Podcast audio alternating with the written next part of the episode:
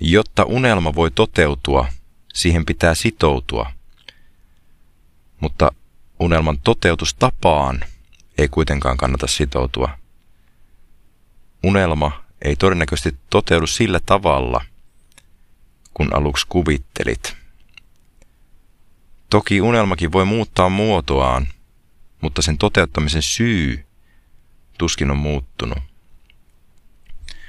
John Bilyllä on monesti päällään tämmöinen paita, jossa lukee Remember why you started.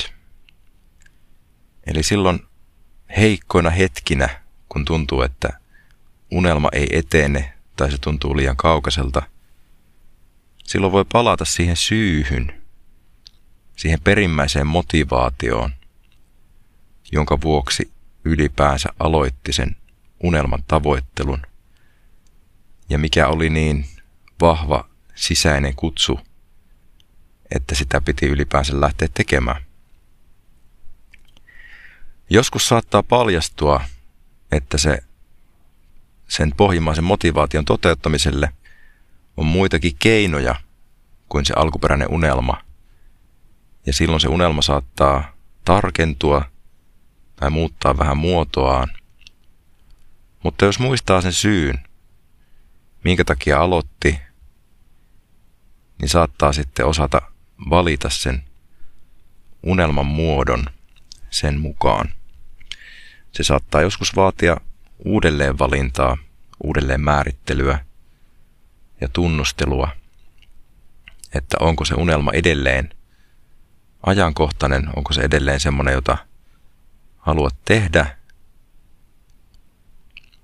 Mutta jos mietit sitä, että mitä se, mitä se niin kuin unelman toteuttaminen sulle on tähän mennessä tehnyt, onko se tehnyt susta paremman ihmisen, onko se saanut sut tuntemaan hyvältä, niin se on todennäköisesti se syy, miksi sitä unelmaa toteutat tai miksi se alun perinkin oli tärkeä. Jos tuntuu epävarmalta, että liikutko kohti sitä unelmaa, niin silloin voi listata näitä saavutuksia. Jos tekee vaikka ansioluetteloa, niin siinä saattaa tulla yllättävänkin ylpeä olo siitä, että mitä kaikkea on tullut tehneeksi. Niin sama pätee unelmien toteuttamiseen. Siinä voi vähän niin kuin listata semmoisia pieniä askeleita, pieniä välitavoitteita, joita on saanut tehtyä. Että jos oot vaikka kirjailija, niin kuinka monta kappaletta oot kirjoittanut tai kuinka monta kirjaa oot julkaissut. Tai jos oot muusikko, niin kuinka monta biisiä oot tehnyt, kuinka monta albumia, kuinka monta keikkaa, kuinka monta haastattelua tai kuinka monta yhteistyökumppania oot saanut neuvoteltua puolelles. Ja vaikkapa niitä vuosia, joita on kulkenut unelmaansa kohti.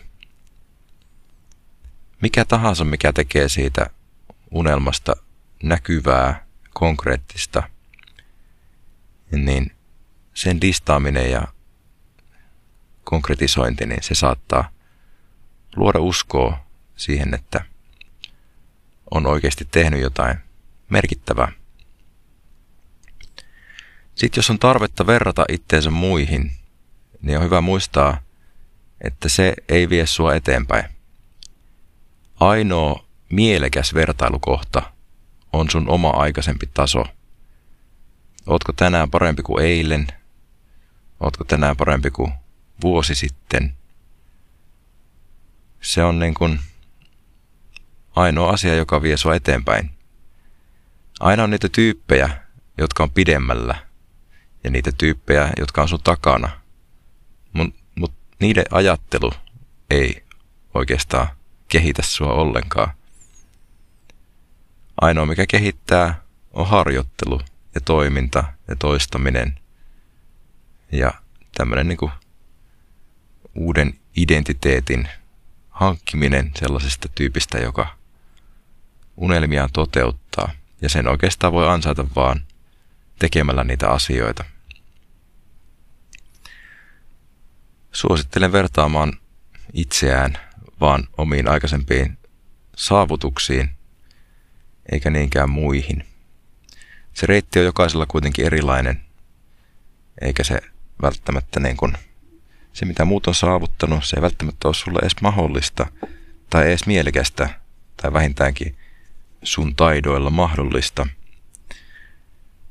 Todennäköisesti tarvit erilaisia taitoja, erilaista osaamista, erilaisilla vahvuuksilla operointia. Eli siinä mielessä vertailu muihin voi olla jopa vahingollista.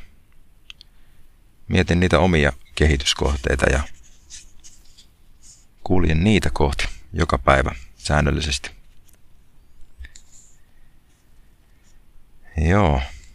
Luen pienen lainauksen muutoksen matkaoppaasta, jonka on kirjoittanut Maria Jyrkäs. Tämä on aika jännä kirja. Maria on kokenut kovia, kovia on menettänyt toisen lapsensa ja toisen vanhempansa. Ja tota, tästä sitten on tämä kirja syntynyt. Tässä on hyviä, hyviä pointteja kyllä niin kuin muutoksen niin kuin ohjaamiseen ja hyväksymiseen ja valitsemiseen. Se on tämmöinen luku, kun vain tulevaa voi muuttaa. Aloitan kuitenkin keskeltä lukua. Onneksi elämänlaatu ei ole kiinni siitä, saako aina haluamansa tai valitseeko aina oikein. Se, ettei saa sitä, mitä alun perin tavoitteli, saattaakin osoittautua myöhemmin varsinaiseksi onnenpotkuksi. Elämän suola ja sokeri ovat siinä, että etukäteen ei voi varmuudella tietää, onko jokin valinta tai käänne hyvä vai huono. Niitäkin hetkiä on jokaisella, jolla miettii, että olisi aiemmin, aiemmin elämässä pitänyt valita toisin. Se voi harmittaa jopa vuosia tapahtuneen jälkeen.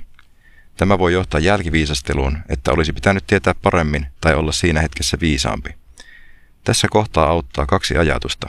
Ensinnäkin, ei ole mitään takeita, että joku, jokin toinen valinta olisi johtanut parempaan lopputulokseen. Toiseksi, ihminen tekee isot elämänvalintansa aina sen mukaan, minkä kokee siinä hetkessä olevan viisainta ja niillä tiedoilla, jotka siinä tilanteessa ovat käytettävissä. Ei kukaan valitse itselleen tieten tahtoen pahaa, perustelut tehdyille päätöksille löytyvät aina. Niinpä, se mitä valitset, valitset sen. Et voi tietää vaihtoehdosta. Se olisi voinut olla parempi tai huonompi.